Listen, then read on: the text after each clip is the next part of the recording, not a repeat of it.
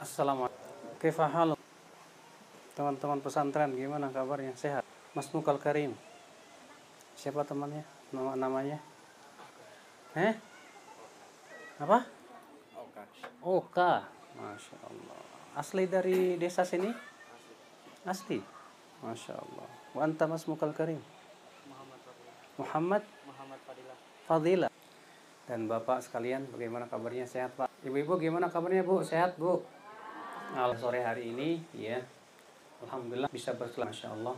Gembira rasanya bisa bertemu dengan saudara Islam yang tentunya tujuan kami di sini adalah bukan hanya sebatas silaturahim tapi juga insya Allah sedikit sekalian. Bapak dan Ibu sekalian, sedikit saya ingin memberikan dulu ya beberapa apa namanya tausiah mudah-mudahan tausiah kita alhamdulillah dilahirkan oleh Allah dan kita alhamdulillah diberikan oleh Allah nikmat yaitu nikmat beragama Islam. Dan nikmat Islam adalah merupakan nikmat yang luar biasa. Kenapa Pak Ibu? Siapa yang tahu. Nih anak pesantren bisa jawab nggak? Kenapa nikmat Islam itu nikmat yang sangat besar yang Allah berikan kepada kita? Silakan akhi Muhammad Fadilah bisa menjawab silakan Karena Islam jaminannya surga. Masya Allah. Karena Islam jaminannya surga. Betul sekali. Nabi Shallallahu Alaihi Wasallam bersabda tentang surga apa? Inna la tadkhuluha illa nafsun muslimah. Sesungguhnya surga itu tidak dimasuki kecuali jiwa. Bahkan Rasulullah mengabarkan bapak dan ibu-ibu kebanyakan penduduk surga itu dari Nabi Shallallahu Alaihi Wasallam bersabda apa? Ya, ukhtirtu baina an yudkhala nisfu ummatil jannah wa baina syafa'ah. Fakhtartu syafa'ah wa hiya liman mata la yusyrik. Aku diberikan oleh Allah pilihan antara setengah umat Islam masuk surga atau aku diberikan syafaat. Kata Rasulullah, aku lebih memilih syafaat. Dan syafaatku hanya untuk orang yang meninggal dalam keadaan tidak mempersekutukan maka dari itulah Alhamdulillah Bapak dan Ibu-Ibu sekalian Bersyukur sekali kita dilahirkan di atas apa?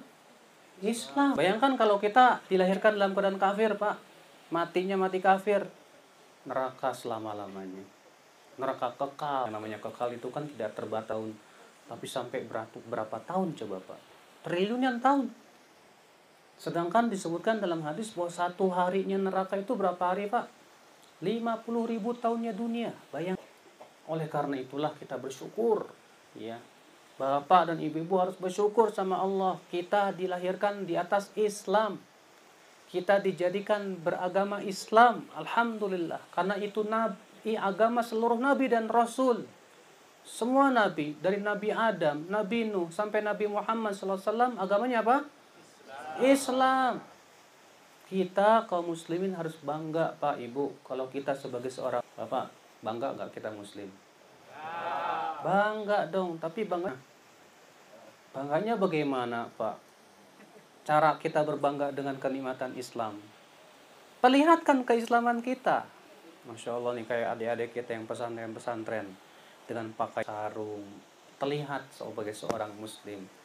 Jangan sampai kita muslim tapi gayanya kayak orang barat Pak banyak pak pemuda-pemuda. Ya muslim muslim. Ya tapi gayanya kayak apa? Orang barat. Waduh. Ya kalau pakai celana robek-robek kelihatan dengkulnya. Demikian pula ibu-ibu terutama kaum muslimah nih. Muslimah kalau disebut dilihat KTP-nya muslimah masya Allah. Tapi pakaiannya aduh. Ya kadang juga sih itu. Ya sekwilda sekitar wilayah. Ya kadang ya Allah terkadang kalau kita melihat paha, paha ayam tuh yang mulus susah pak. Ya harus dicabutin dulu tuh bulunya dimasukin gitu. Kalau ini mah ngeliatin paha, paha perempuan gratis. Lebih murah. Kita sebagai seorang muslim harus bangga. I muslim kata orang orang Inggris. Dalam Al-Quran Allah mengatakan apa? Waman ahsanu qawlan mimman da'a ilallah wa amila salihan Waqala innani minal muslimin. Dan siapakah yang lebih baik perkataannya dari orang yang berdakwah kepada Allah dan beramal soleh dan berkata saya seorang muslim saya seorang muslim kita harus bangga saya seorang muslim Islam itu agama yang tidak akan diterima kecuali Islam. Agama tidak akan Allah terima kecuali Allah mengatakan apa? Inna dina indallahil Islam. Sesungguhnya agama di sisi Allah hanyalah Islam. Allah berfirman, "Wa may yabtaghi ghairal islami dinan fala yuqbala minhu fahuwa wa huwa fil akhirati minal khasirin." Barang siapa yang mencari agama selain Islam, maka ia apa? Tidak akan diterima oleh Allah Subhanahu wa taala. Dan ia termasuk apa? Termasuk orang yang apa? Orang yang kafir, orang yang merugi. Makanya alhamdulillah untuk bersyukur karena orang Islam itu sudah dijamin masuk surga sama Rasulullah. Kata Rasulullah apa? Kullu ummati yadkhuluna al-jannah illa man aba. Semua umatku pasti masuk surga. Kecuali yang nggak mau. Nggak mau. Ibu-ibu masuk, masuk surga nggak bu? Ibu-ibu, kok diem aja? Mau ya bu ya? Alhamdulillah. Bapak? Alhamdulillah saya juga mau. Iya. Tapi kata Rasulullah ada yang tidak mau. Iya. Kata Rasulullah, kullu ummati yadkhuluna al-jannata illa man aba setiap umatku pasti masuk surga kecuali yang tidak mau kata Rasulullah. Lalu para sahabat bertanya ya Rasulullah siapa yang tidak mau? Apa kata Rasulullah? Man ata'ani dakhalal jannah wa man asani faqad aba. Siapa yang menaatiku pasti masuk surga. Dan siapa yang memaksiatiku berarti ia tidak mau masuk surga. Jadi, Bu, Pak, orang yang disebut mau masuk surga itu kalau dia mau menaatin roh Rasul. Jadi kalau kita mau masuk surga taati Rasul dong. Iya, kata Rasulullah, ibu-ibu perempuan pakai jilbab. Apa jawaban ibu? Bu, kalau disuruh pakai jilbab jawaban ibu, kayak ah panas. Apa gitu? Boleh. Kewajiban kita kalau diperintah sama Allah dan Rasulnya untuk mengatakan apa? Sami'na wa ata'na. Kami mendengar, kami taat. Jangan kayak Banu kayak jangan kayak orang Yahudi, Pak, Ibu. Orang Yahudi itu mengatakan apa? Sami'na wa asaina. Kami mendengar tapi kami maksiat. Dengar sih, tapi nggak mau taat, percuma. Maka dari itulah inilah Islam. Tahu tidak, Pak, Ibu? Islam itu arti Nah, raka nih. Raka Islam apa? Artinya Islam. Islam kan bahasa Arab apa bahasa Indonesia? Pak, Ibu, Islam tuh bahasa Arab apa bahasa Indonesia? Apa bahasa Sunda? Hah? Islam tuh bahasa Arab. Ya. Islam tuh dari aslama yuslimu islaman. Ya, mungkin kalau yang udah yang pesantren belajar sorof tuh. Ya dari wazan af'ala yuf'ilu if'alan ya aslama yuslimu islaman apa artinya aslama yuslimu islaman itu Pak Ibu? Aslama yuslimu islaman itu artinya kita menyerahkan diri. Menyerahkan diri ke siapa? Allah. Berarti kalau orang yang mengatakan aku Islam berarti kewajiban kita apa? Serahkan diri kita kepada Allah Subhanahu wa taala. Artinya kita menyerahkan diri kepada Allah apa? Artinya saya siap diatur oleh Allah. Siap nggak diatur sama Allah? Siap. Hah? Benar. Suruh sholat nggak mau. Katanya siap. Ya. Siap diatur sama Allah? Siap. Pas nggak pas dengar as-salatu khairum minan naum dijawab tuh sholat gitu kunanaun maju berarti kita belum siap pak untuk diatur sama Allah. Seharusnya kita sebagai hamba Allah sebagai manusia harus siap diatur oleh kita Allah pencipta kita. Yang ngasih makan kita siapa? Allah. Yang ngasih rezeki kita siapa? Yang menciptakan kita siapa? Berarti kewajiban kita harusnya kita mau diatur sama Allah dong. Disuruh sholat? Sholat Disuruh zakat, zakat. Suruh puasa, puasa. Nah itu namanya Islam, Pak. Jadi hakikat Islam itu adalah mengislamkan diri kita kepada Allah. Artinya menyerahkan diri kita kepada apa? Kepada Allah subhanahu wa ta'ala. Allah mengatakan apa? Qul inna solati wa, ma, wa nusuki wa mahyaya wa mamati lillahi rabbil. Katakan sesungguhnya salatku, sembelihanku, hidupku dan matiku untuk siapa? Untuk Allah. Iya. Kadang kalau ada perempuan ngomong sama sama laki sama cowoknya ya, Mas, aku serahkan hidupku untukmu. Waduh. Iya. Gak boleh ibu menyerahkan hidup kita hanya kepada Allah, bukan sama laki-laki, bukan sama manusia. Ya kewajiban kita menyerahkan diri hidup kita itu kepada Allah saja. Karena Allah yang maha kuasa, Allah yang ngasih kita rezeki. Allah yang ngasih memberikan kepada kita berbagai macam kenikmatan. Nah inilah Bapak dan Ibu-Ibu sekalian ya. Jadi Alhamdulillah kita bersyukur kepada Allah Allah jadikan kita sebagai seorang muslim. Allah jadikan kita sebagai seorang muslim. Berarti kewajiban kita untuk mensyukuri nikmat Islam dengan cara menaati siapa? Allah. Allah. Kemudian menaati siapa lagi? Rasulullah sallallahu alaihi wasallam. Ini siapa? Siapa namanya? Hah? Dahlan. Eh? Dadang. Ah, Dadan. Kuma Kang Dadan sehat ada model tapi Kang Dadan rambut nokos gitu teh justru anu dilarang sama Rasul ya hadis kan Rasulullah melarang koza koza itu apa ya mencukur sebagian membiarkan sebagian dilarang sama Rasul Nah, siap nggak diatur sama Rasul? Kudu siap atuh. Ya. Ih, nggak tahu Ustadz. Ya alhamdulillah kalau nggak tahu mah nanti-nanti jangan digituin. Ya. Siap? Kudu siap. Ibu-ibu dan Bapak sekalian, jadi inilah ya. Saya ingin apa namanya bersama-sama Bapak sama Ibu semuanya untuk menyadarkan bahwa kita seorang hamba Allah. Kita semua hamba Allah loh kewajiban kita adalah untuk beribadah kepada siapa? Allah Subhanahu wa taala. Ya. Berdoa hanya kepada Allah, tawakalnya hanya kepada Allah. Terkadang ada orang Bapak sekalian ya yang suka pakai-pakai apa sih namanya? Orang-orang pakai jimat tuh, Pak. Ya. Hati-hati, Pak. Jimat-jimat itu sama saja kita tawakalnya sama jimat bukan sama Allah. Ada orang pakai jimat, kalau pakai jimat itu pede banget. Wah, pas ketinggalan jimat nak uruh kaki kasih yuk jimat aing kan kan jadinya tawakal nak kasah coba tawakal ke jimat. Tawakal ke Allah mah oh, ada jimat nggak ada jimat bodo amat. Allah yang memberi melindungi saya. Ini tawakal tu Allah Rabbi wa Rabbakum. Ya. Allah Rabbi wa Rabbikum. Aku bertawakal kepada Allah Rabbku dan Rabb dari itulah Bapak dan Ibu-ibu sekalian ya. Kenalilah agama kita yang sangat mulia ini. Agama yang luar biasa.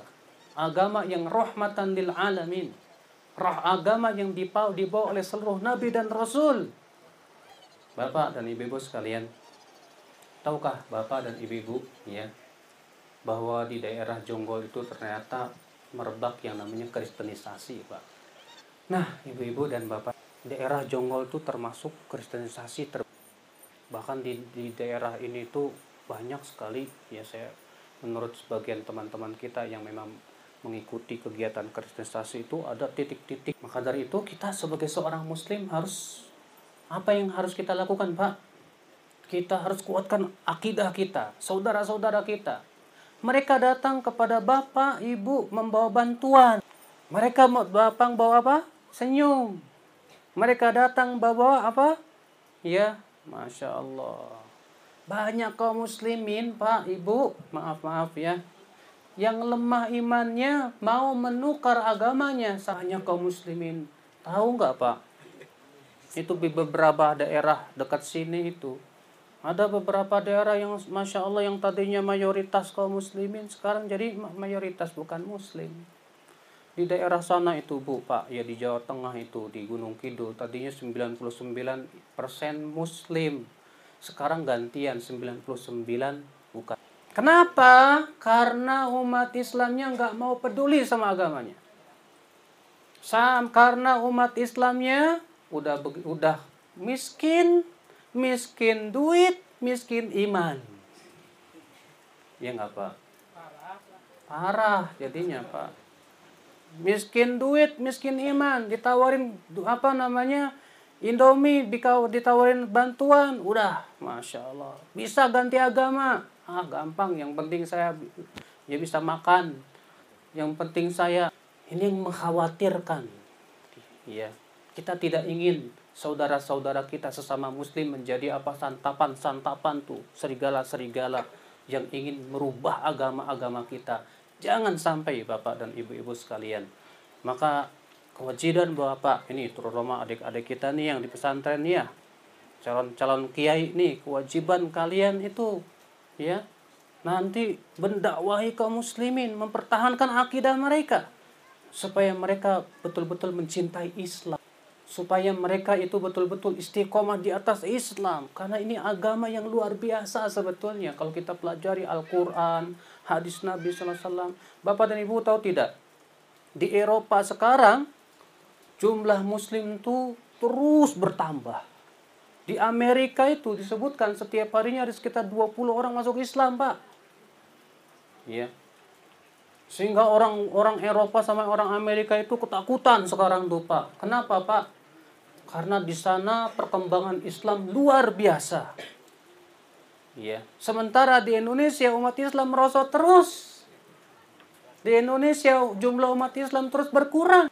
Ya itulah memang Bapak fenomena yang tentunya kita juga merasa sedih. Maka Bapak dan Ibu-ibu sekalian, yang harus kita lakukan adalah Bapak dan Ibu-ibu sekalian, ayo kita bangkitkan umat Islam untuk mau mengkaji Islam, mempelajari Islam, mengamalkan Islam. Supaya apa? Supaya kaum muslimin sadar bahwasanya Islam adalah agama yang paling luar biasa yang diridhoi oleh Allah Subhanahu wa taala. Islam tidak bisa diganti dengan uang. Islam, keislaman kita tidak bisa diganti dengan gunung emas sekalipun tidak bisa. Karena itu adalah harga yang sangat mahal Islam itu Bapak. Maka dari itulah Bapak ya Semoga yang saya sampaikan pada kesempatan sore hari ini bermanfaat dan semakin memberikan kepada bapak dan ibu-ibu ya motivasi untuk semangat nih mempelajari Islam, mengkaji Islam. Itu Al-Qur'an jangan cuma ya dipajang aja di rumah, pelajari atau Al-Qur'an itu ya. Hadis-hadis Nabi SAW kan banyak dalam kitab-kitab kita para ulama juga banyak alhamdulillah. Kewajiban kita apa? Pelajari. Ya, Para ulama Imam Nawawi meninggalkan kitab-kitab yang banyak sekali, Pak. Dibaca belum? Sudah belum sudah dipelajari belum sama kita tuh? Banyak buku beliau yang belum kita pelajari. Ya. Belum lagi para ulama yang lainnya Imam Syafi'i, Masya Allah. Ya. Demikian pula para ulama setelahnya dari zaman ke zaman. Kewajiban kita adalah untuk terus menggali dan menggali. Jangan ditinggalkan warisan para pendahulu kita, para ulama yang masya Allah. Nah, inilah Bapak dan Ibu Ibu sekalian. Semoga yang saya sampaikan bermanfaat pada sore hari ini. Ya, dan untuk selanjutnya silakan Mas Pasir. Alhamdulillah. Ya. Dan mungkin uh, jika mungkin Ada pertanyaan ini bagus banget nih katanya kan Islam itu berwarna-warni, beragam. Terus Islam yang seperti apa sih yang diridhoi oleh Allah? Sekarang saya mau tanya Bapak Ibu, Allah menurunkan Al-Quran tidak? Rasulullah SAW bersabda dengan hadis-hadisnya tidak? Ada? Rasulullah punya para sahabat tidak? Para sahabat meninggalkan ilmu tidak? Pewaris para nabi siapa? Pewaris para nabi siapa? Para ulama. Kata Rasulullah, al-ulama warathatul anbiya. Para ulama pewaris para nabi. Rasulullah SAW pernah disebutkan dalam hadis riwayat Abu Dawud ditanya apa bersabda begini sataftariku ummati ala salatin wa sab'ina firqah umat Islam umatku ini akan berpecah menjadi 73 golongan kulluhum finnar illa wahidah semuanya di neraka kecuali satu Ditanya kepada Rasulullah, siapa ya Rasulullah satu ini? Kata Rasulullah, humul jamaah. Mereka yang disebut dengan al-jamaah. Siapa al-jamaah ya Rasulullah? Ma'ana alaihi wa ashabi.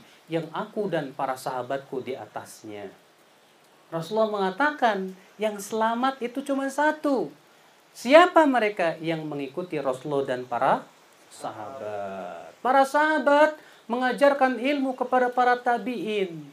Para tabi'in mengajarkan ilmu kepada para tabi'ut tabi'in. Kemudian ilmu mereka diambil oleh imam yang empat. Imam imam empat siapa? Ada yang tahu nggak? Imam Syafi'i, terus Imam Maliki, terus Imam Hanafi, terus Imam Hambali. Imam Syafi'i namanya siapa? Ih, masa enggak? Imam Syafi'i namanya siapa? Imam Syafi'i itu namanya Muhammad bin Idris. Ya. Asy-Syafi'i Al-Qurashi. Beliau lahir tahun 150 Hijriah dan wafat tahun 204 Hijriah. Imam Hanafi Imam Hanafi namanya Nu'man bin Thabit, wafat tahun 150 Hijriah. Di tahun lahirnya Imam Syafi'i. Imam Maliki siapa namanya? Namanya Malik bin Anas, wafat tahun 179 Hijriah. Guru Imamnya Syafi'i. Imam Malik itu gurunya siapa? Imam Syafi'i. Imam Hambali siapa namanya? Ahmad bin Hambal yang wafat pada tahun 646 Hijriah. Muridnya Imam Syafi'i. Jadi Ma- Imam Malik gurunya Imam Syafi'i, Imam Ahmad muridnya Imam Syafi'i. Mereka meninggalkan kitab tidak? Meninggalkan. Imam Syafi'i meninggalkan kitab Al-Um. Tuh. Arisalah. Kitab Jima'ul Ilm. Imam Ahmad meninggalkan kitab. Meninggalkan. Ada Musnad Imam Ahmad. Kitab Az-Zuhud. Dan kitab-kitab yang lain. Imam Malik meninggalkan kitab tidak? Mewariskan kitab. Apa itu? Al-Muwatta. Banyak pak. Dan ulama juga ternyata ribuan banyak sekali. Kewajiban kita berarti Bapak sekalian beragama mengikuti Rasulullah dan para sahabatnya melalui tangan-tangan para ulama. Karena kalau kita nggak belajar melalui para ulama susah. Makanya dari itulah Bapak dan Ibu-ibu sekalian ya. Jadi agama Islam yang benar itu yang seperti apa? Yaitu Islam yang mengikuti Rasulullah dan para sahabatnya dan mengikuti para ulama dari zaman ke zaman yang mengikuti metode Rasulullah dan para sahabatnya. Itu yang benar ya. Memang sih kalau terjadi dalam masalah fikih terjadi perselisihan lumrah. Ada madhab syafi'i, ada madhab hambali, ada madhab maliki, ada madhab apa? Hanafi. Ini semuanya ulama, Pak. Mereka semua ulama. Terjadi perbedaan di dalam masalah fikih. Itu lumrah, Pak. Makanya kewajiban kita jangan suka memaksakan pendapat kita. Eh, saya mah madhab syafi'i. Situ madhab siapa? Ya. Hambali. Maaf ya. Hamba nggak saya terima. Nggak boleh begitu. Kenapa? Karena Imam Ahmad murid dari Imam Syafi'i.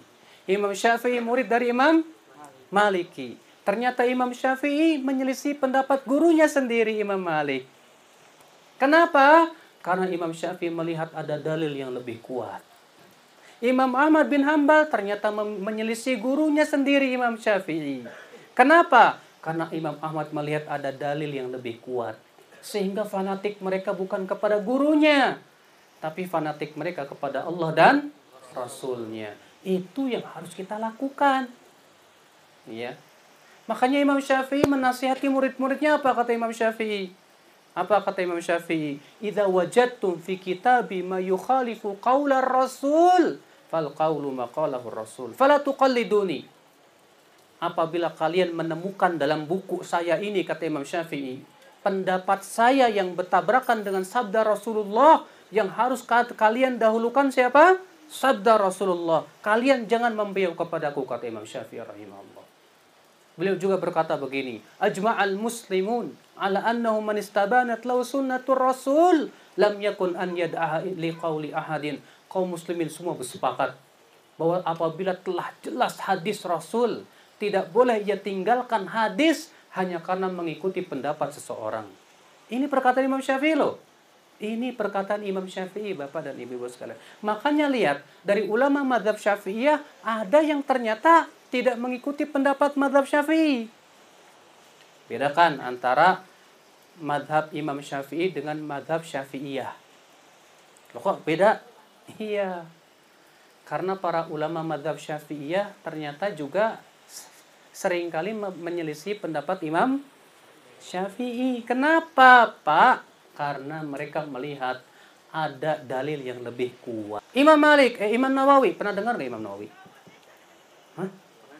Pernah dengar nggak Imam Nawawi? Nih di pesantren nih, masa nggak tahu Imam Nawawi? Imam Nawawi itu ada dua. Ada Imam Nawawi Al-Bantani, nah, itu yang kemarin. Ada lagi Imam Nawawi yang udah lama. Ya, penulis kitab Al Syarah Al-Muhadzab. Penulis kitab Riyadus Salihin. Tahu nggak? Kitab Riyadus Salihin? Tahu kan? Nah, kalau ini Imam Nawawi yang dulu. Kalau Imam Nawawi Al-Bantani yang tahun abad kemarin. Kalau Imam Nawawi yang dahulu itu, beliau wafat pada tahun 676 Hijriah. Berarti abad keberapa tuh? Abad ke-7 Hijriah. Imam Nawawi rahimahullah di dalam kitab Syarah Muadzab dalam fikih Syafi'i terkadang beliau menyelisih mazhab Syafi'i. Kenapa? Karena beliau melihat ada dalil. Nah, itulah Bapak dan Ibu-ibu sekalian ya, Pak ya. Jadi itulah ya. Kalau memang ternyata itu perselisihan dalam masalah fikih ya lumrah, Pak. Ya. Yang satu ulama mazhab berpendapat begini, yang satu bermadzhab yang berpendapat be- begini. Nggak apa-apa selama masing-masing ada dalil. Contoh misalnya kalau mazhab Syafi'i mengatakan apa? Yang namanya baca Al-Fatihah itu harus bagi makmum. Makmum wajib baca Al-Fatihah di belakang imam. Baik sholatnya keras maupun tidak keras. Apa kata Imam Syafi'i dalilnya? Dalilnya hadis. La sholata liman lam yaqra' bi fatihatil kitab. Tidak sah sholat bagi mereka yang tidak membaca al Al-Fatihah. Tapi Imam Gur, apa Imam Ahmad bin Hambal tidak setuju dengan Imam Syafi'i. Apa kata Imam Ahmad? Kalau imam membaca dengan keras, diam. Kalau imam tidak membaca keras, baca. Apa alasannya Imam Ahmad? Kata Imam Ahmad karena Allah berfirman wa idza quri'al Qur'an fastami'u lahu wa ansitu la'allakum turhamun. Apabila dibacakan Al-Qur'an dengarkan dan kata Imam Ahmad berarti kalau dibacakan kita wajib diambal. Nah, terjadi perbedaan kan? Ya, kewajiban kita milih. Oh, ini yang paling kuat insya Allah. Tapi nggak boleh nyalahin yang lain, apa nyesatin yang lain. Yang salah itu kalau kita nggak nggak setuju. Kamu kok madhabnya hambali sih? Ya, sesat kamu. Aduh, enak banget nyesat-nyesatin. Itu kan ulama juga pendapatnya, Pak, Ibu. Ya, kan terkadang um, ya umat Islam ini begitu jadinya tuh. Ya, dalam masalah yang sifatnya fikih, madhab, ya terkadang masya Allah fanatiknya luar biasa. Seakan-akan madhab syafi'i itu yang paling benar. Padahal kebenaran itu tidak terbatas pada satu madhab pak. Ada madhab, ada empat madhab dalam Islam itu pak. Ya nah ini. Jadi Islam yang benar adalah Islam yang diyakini oleh Rasulullah oleh para sahabatnya demikian pula oleh para ulama setelahnya yaitu di antaranya imam yang empat ya Paham? Bagaimana kita tahu Islamnya mereka, Ustadz? Ya belajar dong. Dibuka kitab-kitab mereka. Bahasa Arab, Ustadz. Saya mah nggak bisa bahasa Arab. Aduh. Makanya kan belajar sama Ustadz. Sama ya orang yang bisa bahasa Arab. Ustadz, Pak Kiai. Bacain dong kitabnya Imam Syafi'i. Kita pengen tahu. Memang kalau di pesantren-pesantren di Indonesia tuh sayangnya Pak. Pesantren itu masih mempelajari satu madhab. Pesantren itu masih terbatas satu madhab. Belajar Safinatun aja. Ya? Fatul Mu'in? Ya Natul Tolib. Syarahnya saya Natul Tolibin. Belajar? Hah? Fatul Qorib itu semua madhab syafi'i. Sayangnya pesantren yang ada di Indonesia itu belum sampai kepada perbandingan mad ya kalau misalnya pesantren itu lebih lagi kepada perbandingan madhab ada madhab syafi'i, maliki, hanafi, hambali ya masing-masing dipelajari dalil-dalilnya Masya Allah hebat, top itu maka dari itulah Bapak dan Ibu-ibu sekalian mari kita berislam dengan Islamnya yang dilalui oleh Rasulullah dan para sahabat Nabi Shallallahu Alaihi Wasallam dan dilalui oleh para ulama-ulama kita yang memang telah disaksikan akan keilmuannya seperti imam yang empat karena mereka orang-orang yang masya Allah sangat dalam ilmunya luar biasa sekali. Bapak tahu tidak Pak, Imam Ahmad hafal berapa hadis? Imam Ahmad tuh hafal seribu kali seribu hadis. Tahu nggak sih? Nggak belajar matematika ya? seribu kali seribu sama dengan satu juta. Imam Ahmad mengatakan aku hafal satu juta hadis. Imam Syafi'i luar biasa kefakihannya. Imam Malik, masya Allah, mereka ulama yang kalau kita ilmunya mah kecil, sangat kecil di ya paham? Siapa namanya? Nah. Iya. Kan sudah jelasin tadi. Islam yang ma yang namanya Islam apa? Eh, itu mah Muhammad, itu mah organisasi. Sekarang saya mau tanya, duluan mana madhab Syafi'i, Imam Syafi'i dengan organisasi Hah? Ya jelas lah Imam Syafi'i lahir tahun berapa? 150 Hijriah, wafat tahun 204 Hijriah. Sekarang sudah tahun berapa Hijriah? 1437 Hijriah. Berarti berapa ratus tahun yang lalu? Hah? Seribu tahun yang lalu lebih. Sekarang Pak, yang namanya di Indonesia itu ada Nahdlatul Ulama, ada Muhammadiyah, ada Persis. Itu organisasi. Jangan sampai jadikan organisasi sebagai tujuan. Gak boleh. Fanatik terhadap organisasi nggak boleh. Sekarang kita mengikuti ulama yang telah mendahului kita, ini lebih bagus dong, iya nggak? Iya. Terus namanya apa dong? Ya. Dalam Al-Quran Allah mengatakan huwasamakumul muslimin. Dialah Allah yang menamai kalian kaum muslimin. Min qablu wa min ba'du. Sebelumnya dan setelah. Allah subhanahu wa ta'ala menamai juga sebagian kaum muhajirin sahabat dengan kaum muhajirin dan apa?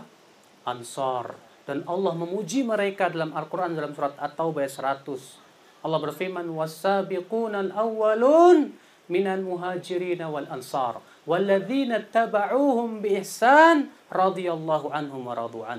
Orang-orang yang pertama kali masuk Islam dari kalangan muhajirin dan ansar. Dan orang-orang yang mengikuti mereka dengan kebaikan. Allah ridho kepada mereka dan mereka ridho kepada Allah subhanahu wa ta'ala. Jadi Pak, ya, kita tidak boleh memastikan nih yang paling benar. Organisasi ini yang paling benar. Yang paling benar yang mengikuti Rasulullah dan para sahabatnya. Itu kita jangan tertipu dengan nama. Yang terpenting ajarannya benar nggak yang diperintahkan oleh Allah dan Rasulnya. Yang salah ketika kita itu fanatik dengan nama. Pokoknya kalau kamu nggak ikut organisasi saya, organisasi saya, kamu sesat. Wah itu bahaya. Makanya kan Allah mengatakan apa? Wala takunu minal musyrikin minal ladzina farraqu dinahum wa kanu syi'a. Jangan kalian seperti orang-orang musyrikin, yaitu orang-orang yang mencerai berikan agama mereka dan mereka berkelompok-kelompok bergolong-golong Kullu hizbim bima ladaim farihun kata Allah. Setiap golongan, setiap kelompok lebih berbangga dengan apa yang ada pada kelompoknya. Yang dibanggakan kelompoknya nggak boleh. Nah, itulah Bapak, Ibu ya. Jadi kewajiban kita jangan sampai kita itu fanatik kelompok, fanatik golongan. Nggak boleh. Kewajiban kita fanatik hanya kepada Allah dan Rasulnya.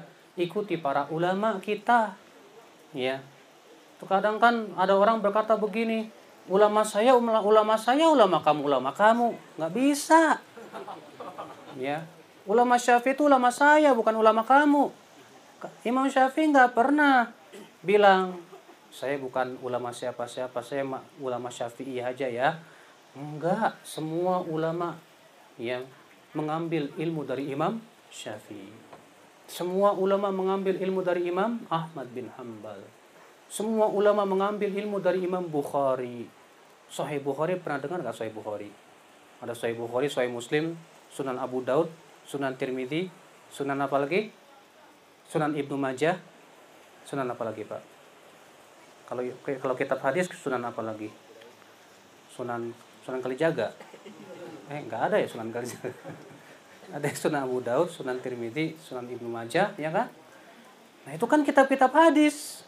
Kewajiban kita ya untuk mengambil dari kitab-kitab hadis para ulama juga, Pak. Wali Songo di Indonesia misalnya, kalau mereka memang ulama dan ada kitab-kitab yang jadikan rujukan, kita ambil, kita pelajari. Ya. Untuk kemudian kita betul-betul mengikuti langkah para ulama. Karena para ulama itu nggak pernah ngajarin, eh kamu harus ikut saya aja, nggak boleh ikut yang lain. Ada nggak ulama ngomong gitu? Nggak ada, Pak. Imam Syafi'i nggak pernah ngomong, kamu nggak boleh selisih saya, kamu harus ikut saya. Nggak pernah Imam Syafi'i begitu. Imam Ahmad pun nggak pernah ngomong begitu. Sekarang itu umat Islam terutama di negeri kita, Pak, ya. Gara-gara ada organisasi-organisasi itu jadi akhirnya apa? Masing-masing fanatik. Akhirnya saling menyalahkan, saling menyesatkan. Akhirnya apa? Kaum muslimin lemah di negeri kita.